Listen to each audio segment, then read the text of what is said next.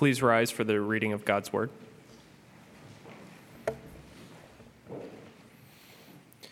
In the third year of the reign of Jehoiakim, king of Judah, Nebuchadnezzar, king of Babylon, came to Jerusalem and besieged it. And the Lord gave Jehoiakim, king of Judah, into his hands, with some of the vessels of the house of God. And he brought them to the land of Shinar, to the house of his God, and placed the vessels in the treasury of his God. Then the king commanded Ashpenaz, his chief eunuch, to bring some of the people of Israel, both of the royal family and of the nobility, youths without blemish, of good appearance and skillful in all wisdom, endowed with knowledge, understanding, learning, and competent to stand in the king's palace, and to teach them the literature and language of the Chaldeans. The king assigned them a day, excuse me, a daily portion of the food that the king ate and of the wine that he drank. They were to be educated for three years, and at the end of that time, they were to stand before the king. Among these were Daniel, Hananiah, Mishael, and Azariah of the tribe of Judah. And the chief of the eunuchs gave them names. Daniel he called Belteshazzar, Hananiah he called Shadrach, Mishael he called Meshach, and Azariah he called Abednego. But Daniel resolved that he would not defile himself with the king's food, or with the wine that he drank. Therefore he asked the chief of the eunuchs to allow him not to defile himself. And God gave Daniel favor and compassion in the sight of the chief of the eunuchs. And the chief of the eunuchs said to Daniel, I fear my lord the king, who assigned your fruit, food and your drink. For why should he see that you were in worse condition than the youths who are of your own age? So you would endanger my head with the king. Then Daniel said to the steward, whom the chief of eunuchs had assigned over Daniel, Hananiah, Mishael, and Azariah, Test your servant for ten days. Let us be given vegetables to eat and water to drink. Then let our appearance and the appearance of the youths who eat the king's food be observed by you, and the deal with your servants according to what you see. So he listened to them in this matter and tested them for 10 days. At the end of 10 days, it was seen that they were better in appearance and fatter in flesh than all the youths who ate the king's food. So the steward took away their food and the wine they were to drink and gave them vegetables. As for these four youths, God gave them learning and skill in all literature and wisdom, and Daniel had understanding in all visions and dreams. At the end of the time, when the king had commanded that they should be brought in, the chief of the eunuchs brought them in before Nebuchadnezzar. And the king spoke with them, and among all of them, none was found like Daniel, Hananiah, Mishael, and Azariah. Therefore they stood before the king, and in every matter of wisdom and understanding about which the king inquired of them, he found them ten times better than all the magicians and enchanters that were in all his kingdom. And Daniel was there until the first year of King Cyrus. This is God's word.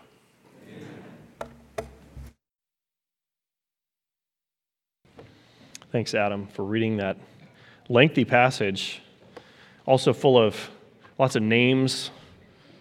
It's a dirty thing to do to someone who's pretty new to the church. So thank you for thanks for signing on for reading that passage for us. Uh, invite you to keep your Bibles open to Daniel chapter one uh, as we pray together and begin our time there. God, we ask that as we begin a journey through this book of Scripture this morning, that you would use it in such a way uh, that we know you more deeply and trust you more completely than we did before we read it together. We pray that our hope in the gospel would be assured and that our confidence in you and your love for us would be our place of rest. We ask these things, Lord, as we open these words together, and we do so in the name of your Son. Amen. There was a time in my life when I thought that I would really love the sort of job that would require a lot of travel. Some of you in this room have jobs like that. I dreamt about going all over the world and constantly seeing new places and being such a jet setter that I would earn a special status with the airlines. I have a friend who has the sort of job that requires him to travel all over the world for the company that he works for, and every time he tells me a story about getting bumped up to first class or spending a month in Singapore or London. I think that sounds pretty cool. But as I've gotten older, I've learned that I don't think I'm cut out for that type of thing. Because as it turns out, travel has been a factor in my career, though not enough to ever have been bumped into first class. But it has taken me to lots of interesting places that I'm glad I had the chance to see. But something I've noticed is that pretty much as soon as I leave home, I find myself looking at my watch, wondering how long it will be before I get to go back. So the idea of being on the road for most of the year is something I don't think I would handle very well at all. Homesickness is something I think we've all felt from time to time. Being a long way from the people that we love, or the routines that bring us comfort, or even the familiarity of our own comfy bed can be discouraging. It can wear us down. There are all kinds of reasons that people might feel homesickness, many of them more serious than anything I've ever faced. When a soldier is deployed to a combat zone, the homesickness he might feel is of a deeper and more consequential nature. But his duty demands strength and discipline and courage, regardless of the life that he longs to return to. It's that sort of character that we consider as we begin a new study this morning. Daniel tells the story of a few Jewish teenagers who were taken from their homes in Jerusalem to a distant land where they would spend decades waiting to go back. But rather than wallowing in homesickness there and despair over their circumstances, we see them rise to the occasion and live with courage and conviction. Their example is both inspiring and helpful to us because of the ways that God reveals his own faithfulness to his people, not just in captivity in ancient Babylon, but throughout history. So, this fall at Westgate, we'll be studying through the book of Daniel together. It's unique among the books of the Bible for a couple of reasons one to do with its structure, and another to do with its language. It's divided into two main sections six chapters of history and six chapters of prophetic visions about the future. And it's written in two ancient languages. The beginning and end are in Hebrew, like the rest of the Old Testament, but a big chunk in the middle is actually written in Aramaic, which was a more widely used language in the ancient Near East. So it seems designed, at least in part, for a diverse audience. It was designed to be shared, to proclaim beyond Judah that God vindicates his people, that those people are to seek the well being and blessing of the people around them wherever they are, and that those people are able to thrive even though they live in a fallen world because God is faithful and sovereign and supremely good.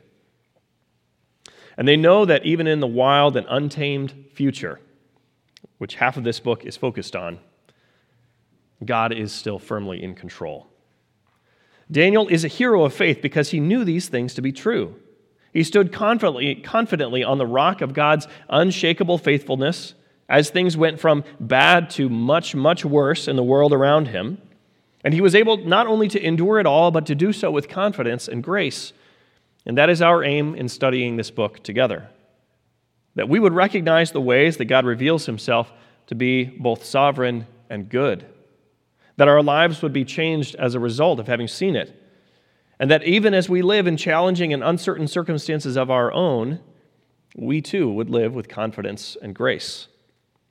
Daniel wants everyone who reads this story to know these things about God. And so he opens the book by telling us exactly when these things happened because he wants us to know that this is no myth or legend, but a historical account of things that really took place.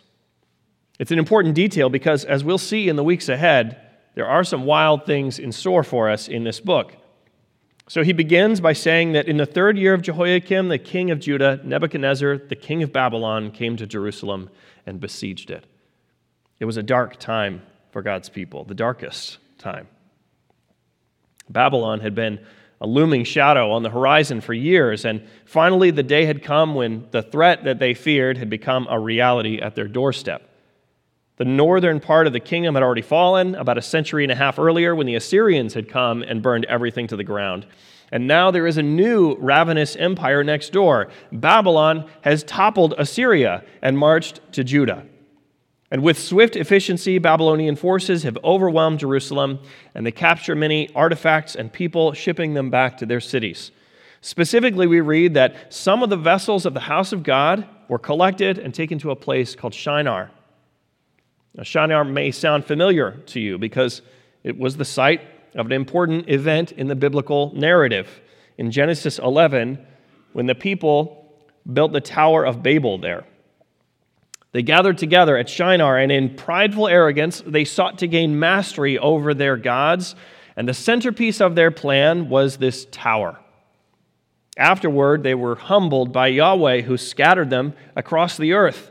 So Shinar was left as a memorial to the foolish pride of humanity. And by mentioning it here, Daniel is foreshadowing the way that Babylon will make the very same mistake and the way that God will answer it. It has already begun here in chapter 1 with the theft with the theft of temple hardware which is then put in Nebuchadnezzar's pagan temples. It's the same prideful arrogance that we saw back in Genesis 11, the same desire to master the divine. But it is not just treasures from the temple that are seized. Babylonian forces also carry away some of the people from Jerusalem. In the first wave of the exile that will eventually carry away hundreds of thousands of Jewish people to Babylon, it begins here with people from among the nobility and without blemish, we read, who were captured and shipped away. It was a specific strategy intended to engineer influential defenders of Babylonian rule among subjected people. Nebuchadnezzar and the other leaders in Babylon have designed this program to bring these youths from Jerusalem to erase their past and give them new identities so that they will become effective advocates for Babylonian rule among their own people. So they're trained in Babylonian language and literature to be given food from the king's own table, and were even given new Babylonian names. Daniel and his friends Hananiah, Mishael, and Azariah all left Jerusalem with names that proclaimed aspects of God's character. Daniel's name meant God is my judge. Hananiah's name meant God is gracious. Mishael's name meant who is like God, and Azariah's name meant Yahweh is a helper. Changing their names signified more than the fact that the Babylonians had a hard time pronouncing these Hebrew words. Because their new names, Belteshazzar, Shadrach, Meshach, and Abednego, have meanings of their own. Each of them refers to Babylonian gods and their attributes. Daniel and the others accept their new names without arguing, which must have been a pretty humbling experience to be named after the gods of the people who have conquered your nation. But they will only go so far. They accept new names. Their Babylonian captors can call them whatever they want. Though the text seems to indicate, as we read on, that among themselves they maintained their Hebrew names. But we read in verse 8 that Daniel resolved that he would not defile himself with the king's food. The word resolved in verse 8 is a sort of a simplified translation of a Hebrew phrase that means that he determined this thing in his heart. It's clear that he is intensely opposed to this food. He is resolved at the very core of his being that he will not eat it. Having a two year old in a house, uh, this is a protest that I'm familiar with. but Daniel is not just a picky eater. Some people think that Daniel is perhaps uh, avoiding unclean foods that were prohibited by Jewish law.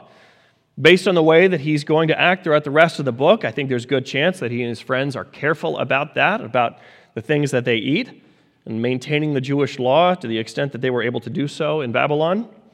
But we read in verse 13 that they request to eat only vegetables and to drink only water. And this request goes considerably beyond the restriction of Jewish food laws, so it doesn't seem like that, that was his main concern here. Others think that Daniel is concerned that some of the food that they are given has been sacrificed to idols or that it has been prepared in some forbidden way. But there's no mention of that in the passage. And if that were Daniel's concern, it makes sense that he probably would have been concerned about all the food in Babylon, including the vegetables. All the text tells us is that Daniel would have been defiled with the king's food.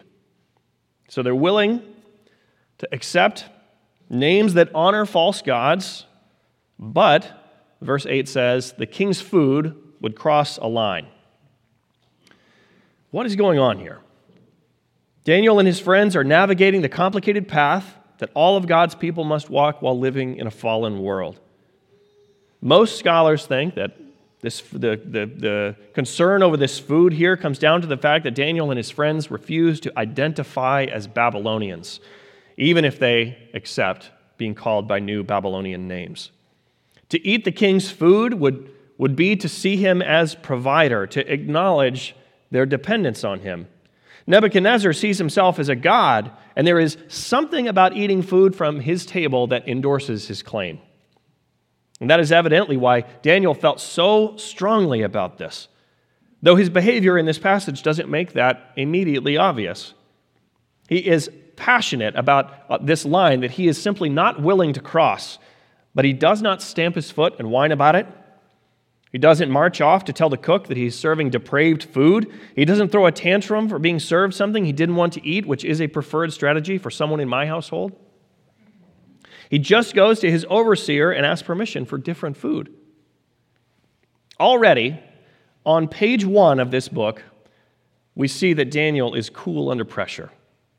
And the pressure is real here because the overseer that Daniel talks to is nervous that if things don't go well here, he will end up before the Babylonian executioner. So the stakes are very high. Daniel's life is in danger here. Babylon is a violent place, and Nebuchadnezzar was not the sort of person you wanted mad at you. So Daniel's courage is amazing here. And I think that's highlighted by the fact that he is just a kid. We read at the end of the passage that he was in Babylon until the reign of Cyrus, which is about seven decades. It probably means he was about 14 or 15 when he was taken from his homeland. From Babylon's perspective, that was a calculated part of the strategy because they assumed that 14 year olds would be easier to control. But Daniel and Hananiah and Mishael and Azariah aren't so easy to manipulate. Even though they're just kids and they are a long way from home, they are captives of the most powerful man on earth. They stand their ground not only with conviction, but with grace. And as we'll see often in this book, they do so not because of their confidence in their own strength, but in the strength of the God who they know has not abandoned them to Babylon. They come up with a plan to test this vegetarian diet plan against the king's menu for 10 days. Afterward, amazingly, Daniel and his friends look fatter in flesh, which was a compliment back then. The overseers are dumbfounded when they see that these guys have actually bulked up, eating only cucumbers and celery rather than the high calorie food from the king's table. It's a result that is only explainable by God's intervention, which is something that Daniel was counting on. So far, the plan to maintain their identity is a success. But then three years go by. Three years of political propaganda where Daniel and his friends learned the language, the literature, and the beliefs and the customs of their new home. Considering that they were teenagers when they, when they arrived, they've been immersed in Babylonian culture for a good portion of their lives at this point. And that Babylonian culture was probably quite the spectacle to behold. Archaeological records indicate that this was a culturally rich period of ancient Near Eastern history, full of mathematical and architectural and literary and social advances.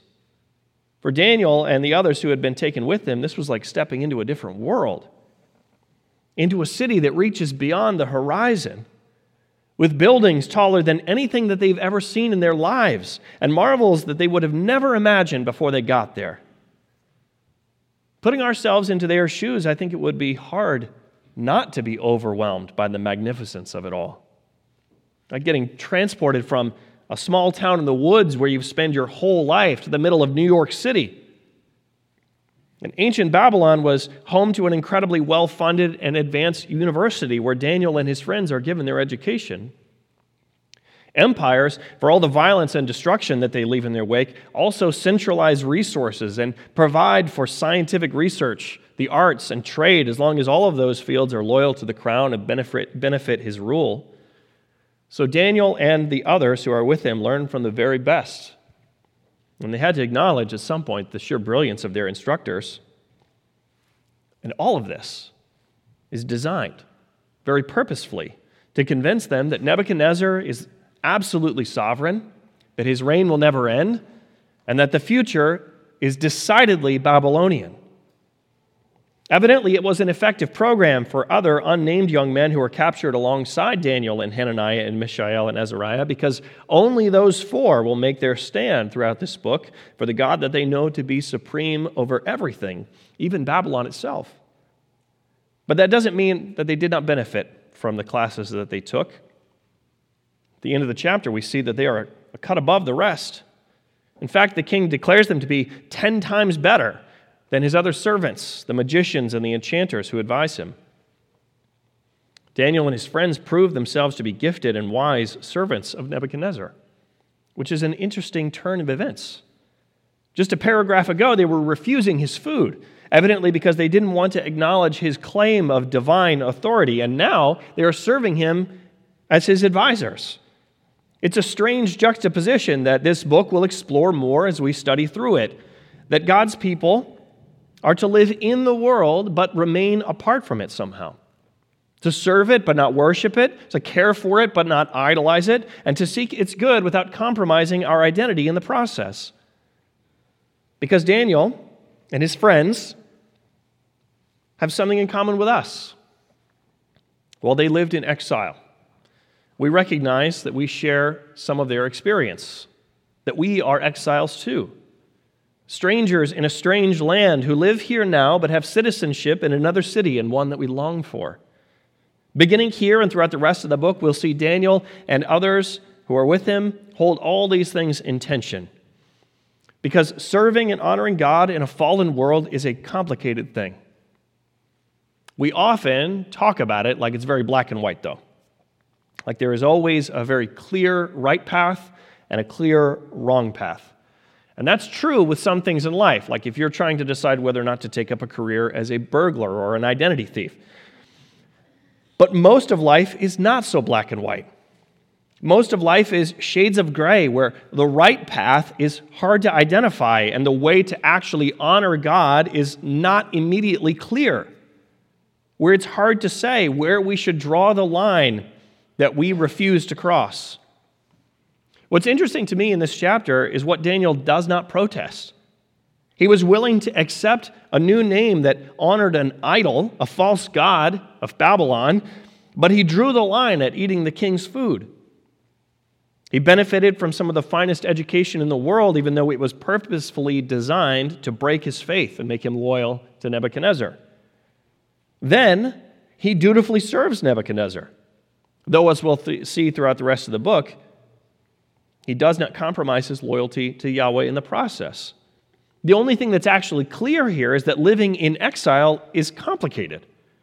The right decision is not always a matter of black and white. Knowing where to draw the line that we will not cross is not always immediately obvious. But for every generation since the 6th century BC, people have looked to the book of Daniel as a model of faithfulness to God while living in circumstances that are challenging to them. In fact, that's the reason that we've decided to spend this fall studying through this book. Like Daniel and his friends, we find ourselves surrounded by a culture that confronts our faith on an almost daily basis and seems to do so more urgently with each passing year. There is pressure to conform, to abandon beliefs that are considered outdated, to adopt the values that society around us holds today, only to abandon those values tomorrow in favor of something else.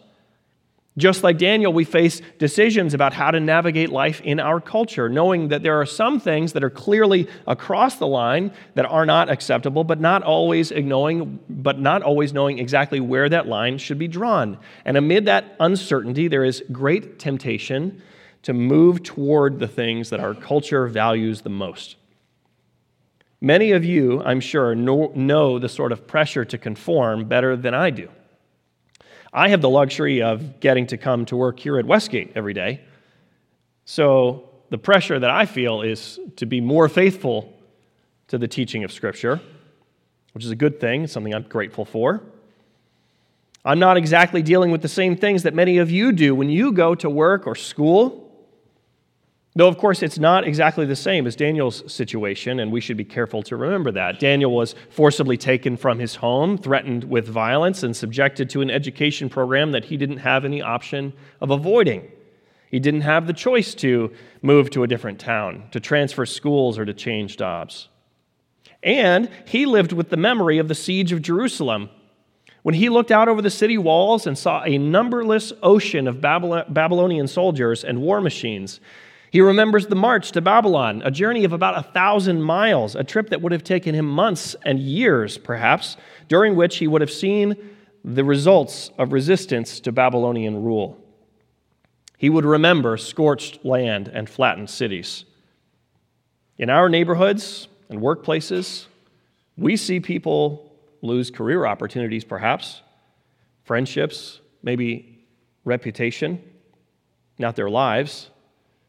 So these situations are not the same. We should not compare ourselves to Daniel or to others throughout history or elsewhere in the world today who have been persecuted and put in the sort of danger that he was.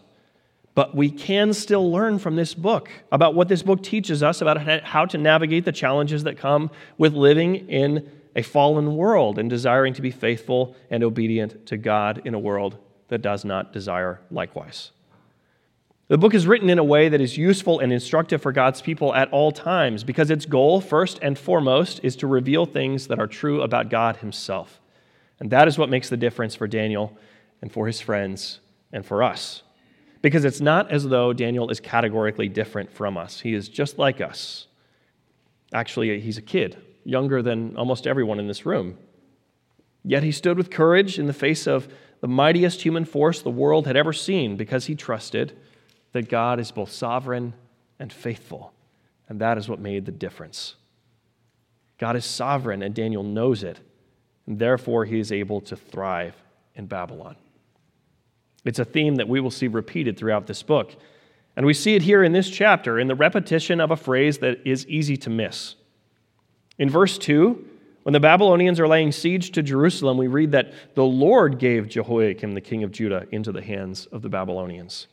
In verse 9, when Daniel has resolved not to defile himself with the king's food, we read that God gave Daniel favor and compassion in the sight of his overseer. And in verse 17, we read that God gave Daniel and Hananiah and Mishael and Azariah learning and skill in literature and all wisdom. In every case, all these appearances would indicate that Nebuchadnezzar is the one who's in control. He is the one who brings a vast army to Jerusalem's gate, and he appears sovereign when he does so. He loots the temple there and demonstrates his power. He instructs his servants to feed his captured servants and to fear his anger. He sends Daniel and the others to school to be trained under his supervision and for his benefit. At every turn, it appears that Daniel is subject to Nebuchadnezzar's rule, but in truth, it is God who is at work here. He makes the heart of the overseer compassionate toward Daniel. He causes Daniel and the others to grow in wisdom and understanding, and it was God who gave Jerusalem and its people into the hands of Babylon in the first place. It is exactly what he said he would do. Beginning way back in Deuteronomy and throughout the Old Testament, God warned his people that their persistent disobedience and wickedness would lead to the day that he would raise up an instrument of his discipline, a nation who would conquer them and take the people into exile. He sent prophet after prophet after prophet, calling people to repentance and repeating this warning that the exile would one day come. The prophet Jeremiah, who lived in Jerusalem before and during the time when Nebuchadnezzar showed up, spent his whole life warning people that the day would shortly come when God's answer to their sinfulness would finally arrive. He condemned lying prophets who told people that everything was fine, and he told everyone in the city that God had appointed Babylon and its king, Nebuchadnezzar, and his servants to be the instrument of his discipline, and that Judah would be exiled for 70 years. Jeremiah is specific about these things. So, though it was Nebuchadnezzar who came knocking and his armies who put Daniel in chains, God was the one carrying out his will here. And knowing that changes everything for Daniel and Hananiah and Mishael and Azariah. It is what gives them hope, as strange as that may sound, because it means that Nebuchadnezzar is not in control. Though he possesses power unlike any person before him ever had, he is still God's servant. So Daniel and his friends are not afraid because just as God said he would send his people into exile, he promises to see them through it and then to bring them home. Daniel remembers the words of Jeremiah 29, where God declared, When 70 years are completed for Babylon, I will visit you and I will fulfill my promise to bring you back. For I know the plans I have for you, declares the Lord plans for welfare and not for evil, to give you a future and a hope. Daniel knows that God is sovereign and that he is faithful to his people. He knows that God has not abandoned him to Babylon. There is a hint of this confidence in the very last verse of the chapter, where we read that Daniel was in Babylon until the first year of King Cyrus. That isn't just a historical detail, a timestamp. Daniel isn't just giving us a bit of trivia here. He's nodding to the fact that God kept his promise. After 70 years of exile, the Persian Empire, led by Cyrus, came calling, and they swept through Babylon. Nebuchadnezzar's throne fell, and suddenly Daniel became the prisoner of a new king. And Cyrus sent him home with the artifacts from the temple that the Babylonians had carried off with instructions to rebuild it. It is what God said he would do. And it was trust in that promise that enabled Daniel and his friends to live into Babylon without abandoning their identity, without cowering in fear. And so they are free, even though they are captives. They accept deportation new names and life in a new culture because, that, because they know that their God has not abandoned them to it. They do not despair. Instead, they thrive. They even serve in the court of Nebuchadnezzar, remembering that God had said to his people to seek the welfare of the city where I sent you into exile and to pray to the Lord on its behalf, for its welfare is your welfare. So, this book, the message of this book, is relevant for us. Because, like Daniel, we are exiles here, confronted almost daily with challenges to our faith and to our loyalty and faithfulness to Yahweh. Yet we do not run from the struggle. Instead, we lean into it, acknowledging that we are called to seek the welfare and the blessing of this place, to serve our neighbors and our communities, to pray for them, and to stand as living testimonies to the faithfulness of our God. In the midst of our own hardships and the temptations to put our trust in the things of this world, we look backward and we remember that God Himself took on flesh and left His home to be oppressed, abused, and, sub- and subjected to the will of a wicked king himself. Yet, because God is sovereign, even the death of Jesus Christ was not his defeat, but redemption for all those who toil under the authority of earthly powers and look to him for hope and deliverance. Our God is one who reigns over all things, even the empires and institutions of our own day, whose influence and authority in our lives seem boundless. He makes the great powers of this world his servants and makes good things out of the dust and the troubles that we face. And because all of that is true, we can live in this fallen world, seeking the good of our communities, our neighborhoods, and our workplaces with genuine sincerity even far from home, longing for the day that he would go back and faced with the frightening possibility that he never would, Daniel was unshaken. And his compassion, even for his sinful captors, was sincere because his confidence was in the God who keeps his word. That is our hope in studying through this book together, that we would be people so firmly rooted in the gospel of Jesus Christ that we are able to live with confidence and grace ourselves, even though we are a long way from our true home, because we know that our God is faithful. Let's pray together.